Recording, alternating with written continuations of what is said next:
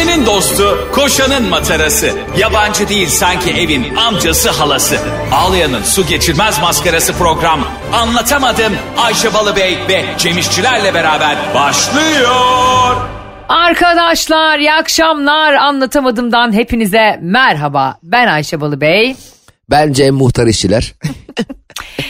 Cem Hakkı İşçiler bir muhtar skeci daha çekti ve yine gündemin göbeğine oturdu. Nasıl bir his Cem'cim? Bir kere senle birkaç önceki programlarda konuşmuştuk. Yani çok keyifli. Yani dışarıda kalabalık gezmenin verdiği güç inanılmaz bir şey. Ben de galiba ben bir siyasetçi değilim. Asla da olmayacağım. Ama siyasetçiler bu gücün şeyine kapılıyorlar galiba. Bu kalabalığın gücüne kapılıyorlar galiba. Ben mesela o gün hakikaten kazanacağımı sandım. Yani aday bile değilim. Hiçbir ilgim yok ama sanki aday olsam insanlar beni destekleyecekler diye düşündüm. Yani enteresan psikoloji ya. Hiç öyle bir durum yok. Gidip her seçmen gibi ben de oy kullanacağım yani. Evet abi, insan böyle bazen o yüksek hisle ve etraftaki kalabalıkla çok gaza geliyor. Ondan sonra yere oturuşu da aynı hızda oluyor bu arada. Ama dediğin doğru, o illüzyonu herkes yaşıyor yani. Ben de herkes gibi kalabalık halinde biri geldi ama hemen dert anlatmak için hazırlıklı bekliyorum.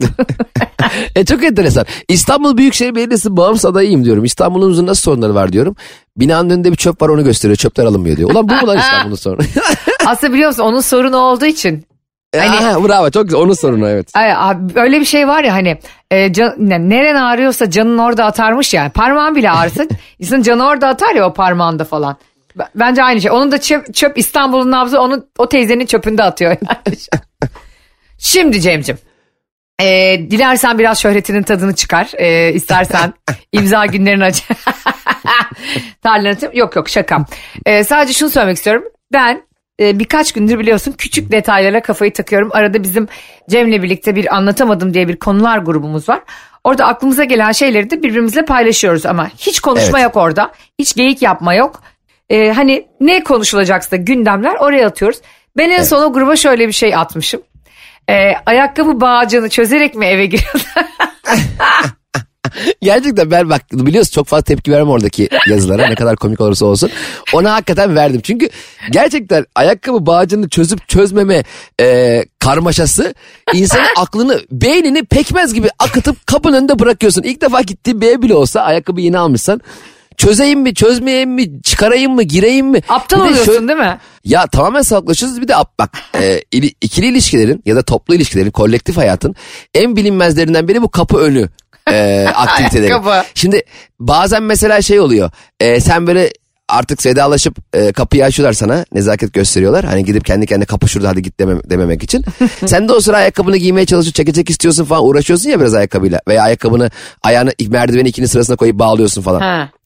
O sırada ev sahibi de kapı açık bir şekilde sana bakıyor anlamsızca. Ve o bitmeyen bir zaman oluyor. Yani evet. O zaman bir sonsuzluk gibi akıyor. Ve diyorsun ki sen de hani ev soğumasın, kapıyı kapat diyorsun. Kapatıyor, bozuluyorsun biliyor musun? Yani sen diyorsun kapat diye, dediğini yapıyor, bozuluyor. Ulan diyorsun kapıyı kapat dedik, hemen kapattı. Halbuki o nezaketen o da şey desin diye yani. Olur mu canım, ben seni yolculayayım. Gerçekten böyle mi? Bak o kadar farklıyız ki biz seninle. Tabii asansör gelmeden kapıyı kapatmak da ayıp. Hayır, ben tam tersi. Şimdi annemlere bile gitsem, benim annem giden insanı gideceği yere kadar uğurlama hastalığı var annemin. Yani hani biz Ataköy'den Fenerbahçe'ye mi gidiyoruz? Yani anneme versen bir dürbün seni Fenerbahçe'ye kadar izler orada. Yani el sallayarak, selametle diyerek izler. Ve bu beni inanılmaz geriyor, tamam mı? Şimdi dediğin gibi evler zaten çabuk ısınmıyor. Zaten doğalgaz hayvan gibi paralar, tamam mı? Ben de anneme diyorum ki anneciğim şu kapıyı kapat. Zaten çok soğuk şu an koridor burası. Gitmesin yani, eve soğuk gitmesin. Böyle yapıyor. Olsun, ben beklerim. Bak sadece burnunu gösterecek şekilde kapıdan. Ya kaç dakika bakabilirsin? Ve asansör 14. kattan geliyor. 14'ten 3. katı geçerek tekrar 1'e iniyor. Bir de bazen öyle asansörlerin kafasına göre gidip gelmesi var ya. Evet, asansör içinde cin mi var diyorum acaba? Bu akıllı asansörler tamamen iyice aklını kaybediyor. Eski tip asansör daha iyiydi böyle. Mesela geliyor, geçiyor, duruyor, esiyor kafası. Bu yani daha çok şey bekliyorsun ya bundan. Mesela bazen 8-10 tane asansör oluyor bazı büyük holdinglerin girişlerinde. He. Düğmeye basıyorsun, gidiyor ta anasının nikahındaki asansör geliyor. Oğlum o kadar yürüyecek olsam zaten çıkacağım kadarını çıkarım. Abi beni şeyde işte diyorum öyle durumlarda anneme diyorum ki bak anne asansör 14'ten geliyor kapat. Kapatmıyorum. Ben de o anda yok olmak istiyorum. O kapıları açık ya onların. Yani sanki insanlara böyle o bir eza veriyormuşum gibi geliyor. Ve sonra şöyle benim çok oldu. Annemler 3. katta oturuyor ya. Ya boş ver anne ben yürüyerek ineyim. Ya sırf kapıyı kapatsın diye. Ben ekstra bozulmuyorum hemen. Hatta ben şöyle yaptım bir kere bir arkadaşıma. Çok da yakın bir arkadaşımdı. Evine gittim. Konuştuk, sohbet ettik, çıktım. Abi baktım ki benim botlarımı giymem, çıkarmam uzuyor falan. O böyle tam benimle kapıda konuşurken kendi kapısını yüzüne kapattım. Dış kapı. Hadi ben gittim diye çat diye çektim kapının topuzunu. O da şok oldu böyle. İçeride kaldı, aptal oldu. Bir de bu botlar kışın özellikle havalimanının yolculuğu yaptığında şeyde de sıkıntı. Yani güvenlikten geçerken bir ayakkabını çıkarmanı istiyorlar ya. Allah'ım sanki uçağa baştan bineceğim. Yani zaten tam geçecekken ayakkabılar yalnız diyor. Ben orada mahvoluyorum biliyor musun? Ya şimdi orada bir kere başıma gelmiş, daha önce atmışımdır belki ama insan hakikaten bazen salaklaşıyor. İşte gerçekten bak zekan, aklın ne olursa olsun bazı durumlarda aptallaşıyorsun. Orada mesela bana galoş verdiler. Mantıken ayakkabını çıkar makineye koy, sen de çorapların kirlenmesine galoş giy diye veriyorlar. Ben o galoşu çıkardığım ayakkabılara, makineye soktuğum ayakkabılarımı giydirdim. Niyeyse çorapla geçiyorum şey gibi. Ay be, bunu her söylediğinde aklıma hep şey geliyor. Uğur Dündar eskiden fırınlara baskın yapıyordu ve oradaki ustalar panikle kafalarına geçiriyorlardı ya galoşu. Uğur Dündar böyle galoşu nereye takması? Kafama Uğur Bey. Kafanla ne alakası? Kirli taraftan almış. Aa bak bir de şöyle bir şey var Cem'cim. Şimdi bak bu ayakkabı meselesi şöyle. Sevgili Süper FM'ciler ve Anlatamadımcılar, şu anda akşam trafiğinde, akşam saatlerinde neredesiniz bilmiyorum, nereden evinize gidiyorsunuz bilmiyorum ama hepimizin zihninde böyle kıvrımlarında dolaşan şeyleri Anlatamadım, konuşmayı çok sever. Ayşe'nin bavulu ve Cem İşçiler Instagram hesabında aklınıza gelen ya evet ya ben de hep bu ikilemi yaşıyorum dediğiniz hayatta ne varsa bize Instagram adresimizden ulaşabilirsiniz. Bir de şey Cem'cim, ayakkabım benim normalde spor ayakkabımı giydiğimde sıkı bile bağlasam artık onu ayağımdan fırlatmak istiyorum ya eve girdiğim an. Evet. Hemen topuğuma basarak çıkarıyorum, tamam mı? Yani hiç benim daha bağcığımı çözerek bir eve girdiğim görülmemiştir. Ben onları makosen gibi kullanıyorum o spor ayakkabılarını. Arkasına bak.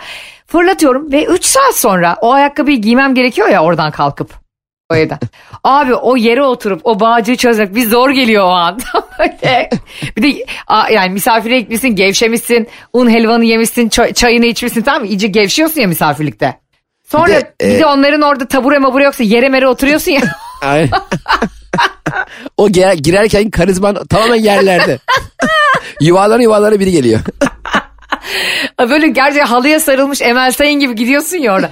O yüzden hep benim annem der ki mutlaka bir yere girince o bağcıklarını 2 saniye çöz ve gevşet. Abi artık dışarıdan geliyorum diye mi tahammülsüz oluyorum? Sabrım kalmıyor. Ayakkabıyı fırlatıp atasım geliyor ya benim. Bir de yeni bir eve misafir olarak gittiğimde ayakkabılar içeride mi çıkarıyoruz dışarıda mı çıkaralım gerginliği oluyor. Mesela gel içeride çıkarırsın diyor sana. Sen dışarıda çıkarmış bulunuyorsun. Bir daha giymeye çalışıyorsun. Ya tamam kardeşim çıkardım işte ayakkabıyı da yani tamam. İçeride de çıkarabilirim anlıyorum ama ben dışarıda zaten çıkardım. Yani tekrardan bana niye ayakkabı giydiriyorsun? Bak şunu anlarım. Doğru. Ayakkabı içeride çıkarabilir miyim? Ya hayır biz içeride kullanmıyoruz. Okey dışarıda çıkarayım. Okey. Ama içeride ayakkabı kullanmayan kişinin evine alışkanlıktan bir adım atıyorsun ya ayakkabıyla. Bir anda o az sonra müthiş sohbet etmek için yıllardır bugünü bekleyen arkadaşlar arasında bir gerginlik oluyor durduk yere. Ve kimse bir şey de söyleyemiyor. Bazı kapılar şimdi bu mühendislere sesleniyorum buradan. Abi kapı şimdi evlerimiz çok geniş değil ya çoğumuzun. Evet. Bazı kapılar koridorda açılıyor. Yani şimdi kapı açıldığında içeri giren kişiler kapı kapanmadan hareket edemiyor ya. Ben bir anda misafirle gittim evle metrobüs gibi birbirimize gibi bir tutamaçımız eksik yani. Şimdi kapıyı kapatayım diye öbürü yana gidiyor. Sen dışarı çıkıyorsun kapıyı kapatıyor. Ulan bir anda sen içerisin ev sahibi dışarıdan. Sonra ev sahibi zile basıyor. Kendi evine girmeye çalışıyor. Ya şunları kapı geniş bir yere açılsın be birader. Kardeşim bu koridorlardan bu kadar pintilik yapmayın. Bu kadar tasarruf etmeyin. Yani bir şey diyorlar ya koridor dediğin şey boş bir şeydir. Boş bir şey de insan yürüyor orada yani.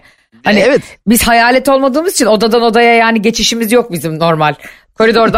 Koridordan geçecek. Bir tane hele benim gittiğim yerde koridoru o kadar dar yapmışlar ki zannedersin Sırat Köprüsü'nden geçiyoruz iki kişi. Yani yan yana geçtiğin zaman birbirine değmeden geçemiyorsun o koridordan, anladın mı? Çok tedirgin edici. Şey de çok sinir bir his. Bazı evlerde yani çiftler arasında daha önce bu konu konuşulmadıysa şöyle bir anlaşmazlık oluyor. Yani ayakkabıyı çıkarıp mı girsinler, çıkarmayıp mı girsinler konusunda bir konsorsiyum sağlanmamış. Evet, evet. Sen gittiğinde kapıda mal gibi bekliyorsun. Adam diyor ki Allah aşkına çıkarma. Kadın tedirgin, istersen çıkarabilirsin diyor. Şimdi o bir evde bir kadının sana istersen çıkarabilirsin demesi, çıkarmazsan senin ağzını yüzünü kırarım. Çıkarmazsan seni ayakkabıya sokar, evine böyle tavşan gibi gönderirim demek. Yani yani bir de şimdi gerçekten madem böyle bir netlik yok aranızda var, bir de. Ya baştan bana WhatsApp'tan yaz kardeşim gelmeden. De ki, ya, ayakkabınızı içeriye ayakkabınızı girmenizi istemiyoruz. O zaman diş hekimliği gibi şey yap o zaman bana. Galoş ver. Galoş giyeyim seni apartmana girerken.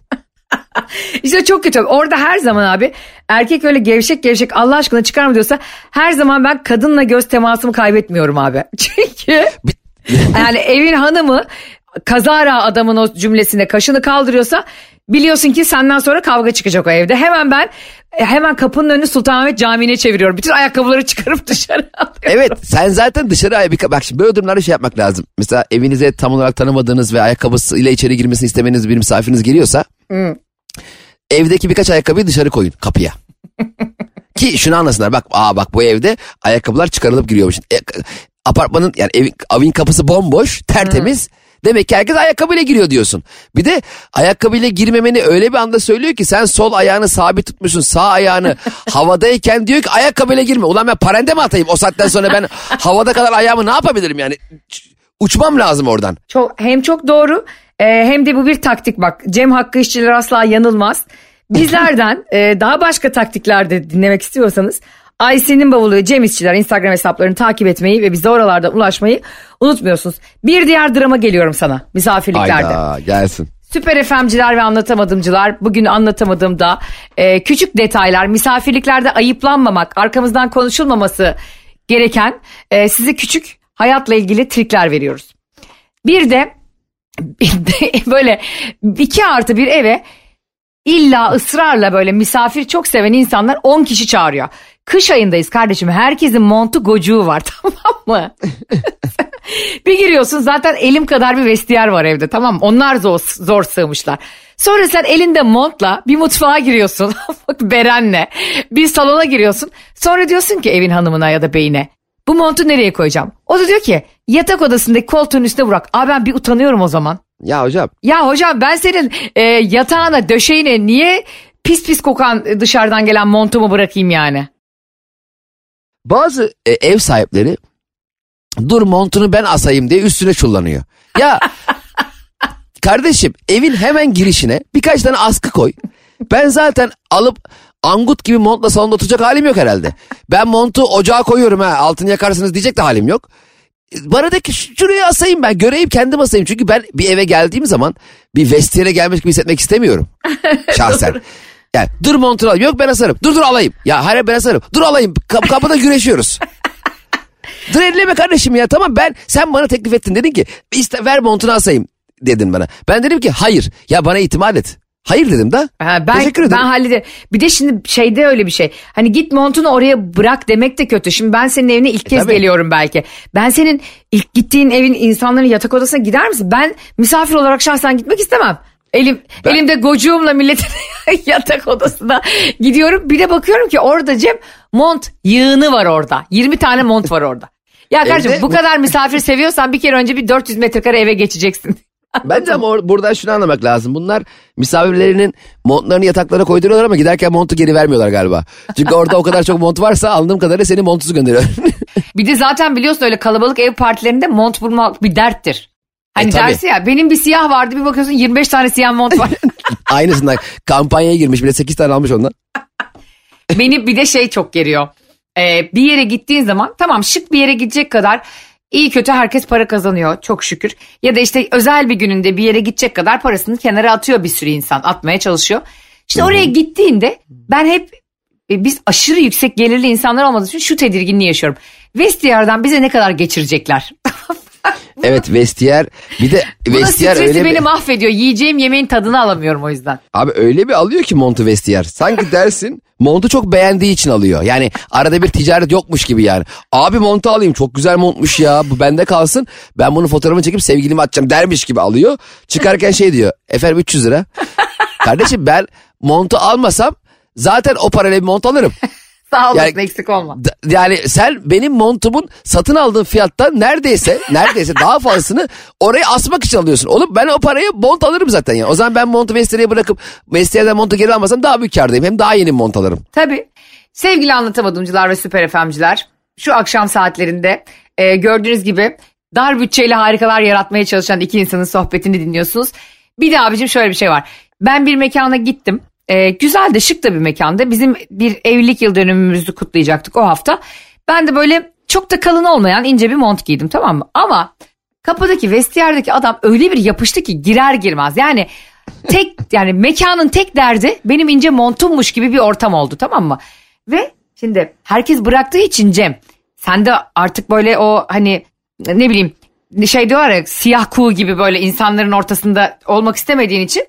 Herkes bir yoldan gidiyor. Ben de dedim ki vermeyeyim montumu. Adam dedi ki ama mecburen alıyoruz dedi. Ya kardeşim mecburen sanki ameliyatla beni böbreğimi alacak, anladın mı? Mecburen alıyoruz ne? Bu arada kardeşim biz de mecburen mont giyiyoruz hava soğuk olduğu için. Yani sen giymek zorunda olduğun montu niye alıyorsun? Alma, ben kansızım ya. Montsuz oturamıyorum ben belki. Ya ben sana eziyet olsun diye giymemişim ki. Dediğin gibi hava 10 derece olduğu için giymişim o montu. Bir de hani taksiyle gideceğiz diye ince de giydim ama sonra çıkışta zaten İstanbul'da biliyorsun. Siyanürle altın arasan taksiden daha kolay bulursun. Şimdi şöyle bir şey oldu. Adam bana diyor ki almak zorundayım. Ben de hakikaten üşütmüşüm o gün. Ya dedim ki ben gerçekten dedim çok üşüyorum. İçerisi çok sıcak diyor. Ya kardeşim sen beni ikna etme, anladın mı? Ben müşteriyim. Dedim ki ama ben dedim hastayım biraz. Adam bana diyor ki nereden bileceğim? Ya kardeşim ben sana aile hekimden rapor mu getireceğim ya? Allah Allah montu. Bakın ben hastayım. Montu çıkarmama raporum var. Doktor verdi. 3 hafta boyunca montu çıkar. Hatta ben geceleri de montla yatıyorum. Ben hatta duşa bu montla giriyorum. Ya Allah Allah. Ne kadar takıkları. Nereden bileceğim ne ya? Manyak mısın nesin? Allah Allah. Hizmet sektörü çok acayip. Yani normalde seni daha rahatlatmak, daha konforlu bir hayat sunmak için oluşturulmuş bu sektörler. Evet, gerim geriyor yani. Aynen, normalde mesela şöyle bir şey de yapılabilirdi. Kocaman bir askı yapardın. Herkes montunu asardı mesela. Heh. Sen bundan daha kolay bir hizmet sağlıyorsan beni rahat bırak da. O zaman ben montu zımbayla kollarımı zımbalayayım. Kan içinde kalsın kolum. Montunuzu alamazsın ki, şu an derime bütün benim mont. Tabii bir de abi 400-500 kişilik yer orası. Restoran çok da kalabalık bir yer. Şimdi bir de montunu verdiğin zaman valeye arabanı vermek gibi bir bilinmezliğe gidiyor o mont. Tabii. Sana bir numara veriyor, 39 numara. Hadi bul yani gece çıkışta onu. Herkes zaten aynı anda çıkıyor oradan. Bir de bu teknolojiyi kullanmaya çalışmak yani gerçekten şey. Mesela ben de geçen valeye verdim arabayı. Zar zor ikna ettim arabayı valeye getirdiğimizde. Benim araba biraz şey, valeye bırakılacak bir araba değil yani. Yok QR kodu girin, bana SMS kodunu söyle. Ne oluyor biraz? Sanki dersin alım, notere gidelim alım satımı yapalım bari. Verdim arabayı. Belli benim da işte yani. Ver anahtarımı gideyim da. Evet. Fişini veriyorum. Bana fiş vermiş, onu veriyorum yani. Kağıt fiş kadar mükemmel bir şey yok. Bir kere bu restoranlarda QR menüler var. Onlar da artık kaldırılsın. Bitti bu pandemi ya. Ben var ya analoğun kölesiyim. Dijitalden nefret ediyorum abi. Ben de ediyorum. Her şey manuel olmalı. Geçen gün Kaan Sekman'la birlikte yemek yiyoruz. Menü dedi ki Kaan, ben dedi gözüm çok artık yani gözümüz ilerlediği için artık o kadar şeyde göremiyoruz da küçük yazıyı. Dedi ki buraya QR okutacaksınız dedi. Ama bak yemin ediyorum Cem bit kadar menüler. Bit kadar. Ondan sonra ben dedim ki ben dedim bunu göremiyorum dedim. Böyle yapıyor bana kadın. Aa mı? Aa, ya siz kör müydünüz? Ya kardeşim benim bir görme engelim olamaz mı yani? Orada da tamam, hayvan kadar da orada bir menü duruyor, kocaman menü. Dedim ki ya rica etsem dedim o menüyü getirebilir misiniz bize? Hani hakikaten görmüyoruz dedim. Böyle yapıyor. Ama yalnız orada yemeklerin resimleri yok. Yemeklerin resimleri mi? Yani herhalde menemeni görmeden de seçebilirim diye düşünüyorum. Hanımefendi burada makarna yazın. Nasıl bir şey makarna? Google'dan baktım ama Google'dan da bulamadım makarna nasıl bir şey olduğunu. Sanki bir yani uzaydan bilinmeyen bir cisim sipariş ediyoruz anladın mı? Allah'ın makarnasını yiyeceğimiz lahmacun, çorba, makarna yani anladın mı? Bir de bazı restoranların mesela standart herkesin bildiği yemeklere kendi isimlerini vermesi beni delirtiyor. Mesela özellikle pizzalarda. Mesela atıyorum La Varta kafe diye bir yere gidiyorsun. Menülerde şey yazıyor. Pizza La Varta. Pizza Alabarate. Pizza Double Aglate. Ya arkadaş pizza Alabarate diyorsun içine şey yazıyor. Karışık pizza. Tamam işte karışık pizza da. Salam, sucuk, mantar. Yani lavare pizza. Neyi efendim lavarede? Efendim kaşar üzerine et. Tamam da işte. Yani şimdi çok özel bir şey yapsan anlarım. Mesela makarnada da öyle bir sürü şeyler var. İşte normalde nedir? Pennedir. Penne vardır, evet. Spagetti vardır falan filan. Yani sen hangi tip makarna seviyorsan, hangi tip sos seviyorsan onu istersin. İsmini bir isim koyuyor. Sanki o ismi tüm dünya çapında markalaştırmış. Mac and Cheese gibi. Herkesin bildiği bir şeymiş gibi. İşte. Olur mu? La Varta'yı denemediniz ama. Makarna La Vartane. İlava La Farutane. Ya ne diyorsun be abicim? Sen dersin İtalya'ya geldik. Ben işte kıymalı makarna da. Abi benim annem öyle yerlerde, öyle İtalyan restoranı falan hasbelkader gittiğinde ki benim annem sosyalleşmekten ve dışarı çıkmaktan nefret eder, para harcıyoruz diye. Hep böyle diyor. Ayşe burada ne yazıyor anlamıyorum. Anne sen ne istiyorsun diyorum yani 1000 tane makarna var orada. O da makarna çok seviyor. İşte orada Napolitan var, işte Bolognese soslu var, bilmem ne var falan. Annem yapıyor. Fiyonk makarna. Yani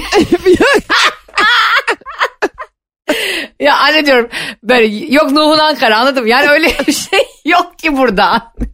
Ben hiç diyorum hiçbir menüde yani düdük makarna, fiyonk makarna diye bir şey yok. Diyorum öyle bir şey daha spesifik söyle anneciğim diyorum. Ben bunları yemem. Bunlar çok karışık. Hakikaten ona karışık geliyor ama yani. Ne yapsın? Şimdi bir de şeye ben çok ayar oluyorum abi. Bakıyorum ben mercimek çorbası çok severim tamam mı? Bazıları da ezogelin çorbası çok sever. Yani ben mercimek çorbası için kurşun atar kurşun yerim. O kadar severim. Ve orada menüde ilk gittiğinde kapıda falan her yerde ezogelin ve mercimek yazıyor. Ben de çok aç bir şekilde böyle yürüyüşten dönmüşüm çok soğuk hava. Giriyorum bir dönerciye diyorum ki bana bir az mercimek. Diyor ki abla ezogelinim kaldı. Ya sana o hayal kırıklığı mı ben? Ya nasıl anlatsam bilemiyorum. Cem neredeyse kalkacağım bak açlıktan midem sırtıma yapışmasa o an. Bir az mercimek. Abla çok ezogelinim kaldı. Ezogelin içsene ya. Kimse ezogelin içmiyor. Dikkat ettim mi bilmiyorum. Ezogelin ve mercimek varsa insanlar genelde mercimek tercih ediyor. Ben de mercimekçiyim. Ha sen de mi? O zaman tabii. Bize yazsınlar mı sevgili dinleyicilerimiz? Ne yazacaklar bize? Ne alakası var ya? Bak ezogelin tarifini diyormuşum belki daha. Allah Allah. Bak bir yere varacağım. Eğer ezogelin seviyorsanız Ayşe'nin bavulu Cem İşçiler Instagram hesabından ezogelin ya da mercimek yazın. Çünkü bununla ilgili bir araştırma başlatıyorum. Tıpkı un helvası ve irmik helvasında ezici üstünlüğümle seni yendiğim gibi. Ne? Ya sen tam manipülatörsün. Senin manipülasyonlarına bıktım. Ağır bir şekilde ben kazandım. İrmik helvası halkın gerçek tercihi olduğu %85'lere varan bir oranla un helvası gibi bir tatlını hatta piyasadan sildik ya o dönem. Anlatamadım dinleyicileriyle. O zaman hazır mısın? Yani ben bunu asla kabul etmediğim gibi son söylediğin cümleleri de dinlemedim irmik helvasını övdüğün için. Ama şöyle bir şey. Un helvasının ezici üstünlüğünü kabul eden anlatamadım dostlarıyla biliyorsunuz iktidara yürüyoruz biz un helvacılarla. Şimdi geçtiğimiz günlerde şöyle bir şey oldu Cem'ciğim. Bunu bir tek sana ve anlatamadım dinleyenlere anlatabilirim. Bir arkadaş ortamında herkes işte ne kadar güzel eşinin yemek yaptığını anlatıyor tamam mı? Hmm. Ya kimisi diyor ki işte benim diyor eşim diyor işte kadın erkek ama yani bazı erkekler de çok maharetli ya mutfakta.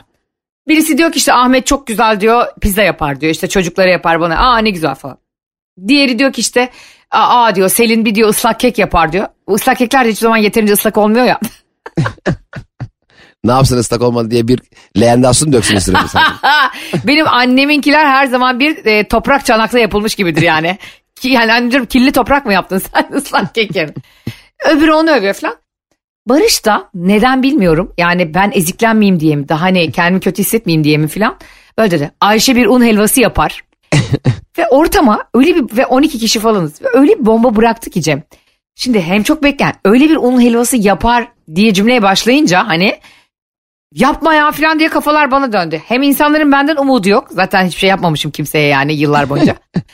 Hem de hani nasıl yapıyor acaba tarifi nedir gibi bir dönüş oldu. Cem bak o an itibariyle senin babanın bazı cümleleri sen söylüyormuşsun gibi ortamlarda anlatması var ya. Evet hani. Evet aynen. Abi çok mahcup oluyormuş insan, biliyor musun, kendi adına yalan söylenince. Şimdi şöyle bir şey söz konusu, mesela siz şu an o anda evinizde değilsiniz ya, sen de elinde malzemelerle un helvası yapabilecek bir seviyede değilsin ya. Yani sonuçta Ayşe bir un helvası yapar dediğinde hadi yapsın da görelim diyemezler değil mi? Öyle bir dediler ki. Neydi? Arkadaşlarımızın evindeydik abi. Aa, böyle bir şey var mı? Ben misafir gelmişim. Oturup yemek mi yapacağım size ya? Ya böyle bir şey olur mu? Böyle bir saçma. Ya şimdi o böyle bir bombanın pimini çekip atınca ortama millet de işte etini yemiş, çaylar konuluyor filan. Allah abi, millet de ne un helvası meraklısıymış arkadaş. Yani bir un helvası ben dediler irmik helvasından daha çok severim falan. 6 kişi falan bak. Abartmıyorum. Ama bak bir şey söyleyeceğim, ama şimdi orada nasıl bir şey söz konusu olmuş biliyor musun? Ayşe bir irmik helvası yapar deseydi kimsesi merak etmezdi nasıl irmik helvası yaptı. Çünkü irmik helvası zaten kötü bile yapamayacağın kadar güzel ya. Bak şimdi bak. Hani irmik helvasını kötü yapmaya çalışsan da güzel oluyor. Şimdi un helvasının güzel yapılması herkesi şaşırtmış. Çünkü un helvası zaten çok güzel, un helvası dediğin un helvası da güzel değil ya. O yüzden senin güzel dediği, yani bir un helvası nasıl güzel olabilir ya diye şaşırmışlar oradaki insanlar. Ondan senin un helvası yapmanı istemişler. Un helvası çünkü zorunlu kalıp, Allah göstermesin yani, bir adada mahsur kaldım ve sadece un helvası var. Derim ki yani ben yüzerek kaçacağım bu adadan. Ya sen zıkkımın dibini ye ya gerçekten, artık sen ziftin pekini ye. Un helvasını biliyorsun ki mezar taşıma. İşte Ömer'den olma, Handan'dan doğma ve bir un helvası aşığı olan Ayşe Balıbey'in ruhuna El Fatiha diye bitireceğim mezar taşı. Ömer'den olma, Handan'dan doğma, undan helva. Lütfen bugün beni dinleyenler Photoshop'la şu mezar taşımı yapın ya. Ömer'den olma, Handan'dan doğma, undan helva, Ayşe Balıbey'in ruhuna El Fatiha. Alamıyorum artık 1 gram hava diye böyle diyor. Tövbe yarabbim, Allah gecimden versin. Ben olmasam bu dünya ne yapar? Tabii canım. Şimdi insanlar bana bir abandı Cem. Yap filan. Zaman kazanmaya çalışıyorum. Sırtım terledi. Barış'a bir yandan WhatsApp'tan yardırıyorum. Sen manyak mısın işte, niye böyle şeyler söylüyorsun? Arkadaşlarımızı bilmiyor musun? Ne kadar işte sokma akıl olduklarını hepsini filan. Abi öyle bir noktaya geldi ki gece artık böyle bir pres yapıyorlar ki çevik kuvvet gibi beni duvara sıkıştırdılar, tamam mı? Ben de dedim ki bunlara tamam dedim, söz veriyorum. Siz dedim, onlar da bu arada bir sonraki gün Anadolu yakasına geçeceklerdi. Yani bizim evin yakınlarında olacaklardı. Şimdi dedim çok geç oldu, saat 1 oldu, biz de kalkacağız artık zaten. Yarın dedim bana gelin, benim evime kendi malzemelerimle, bir de atıyorum kendi malzemelerimle un, süt. Bak ne oldu? Kendi unumu, yani ben gidip buradan Çukurova'dan kendim gidip kamyonla getireceğim. Öyle yok, normal piyasadan aldım unla yapamıyorum. Kendim tarlalarda elediğim unumu yani. Bunların da aklına yattı, hayret yani o anda. Neyse kalktık biz apar topar gittik. Abi bunlar ben unutur zannediyorum ertesi gün. Herkesin de kafalar güzel. Hani, hani hep öyle konuşulur ya öyle ortamlar. Abi Mayıs'ta kesinlikle tekne yapıyoruz dersin. 15 yıl bir daha görüşmezsin ya. Öyle bir arkadaş grubum. Abi bunlar ertesi gün kapıya dayandı mı? Viyana kapılarına dayanan Osmanlı askeri gibi. Diyorlar ki bana, Ayşe geldik.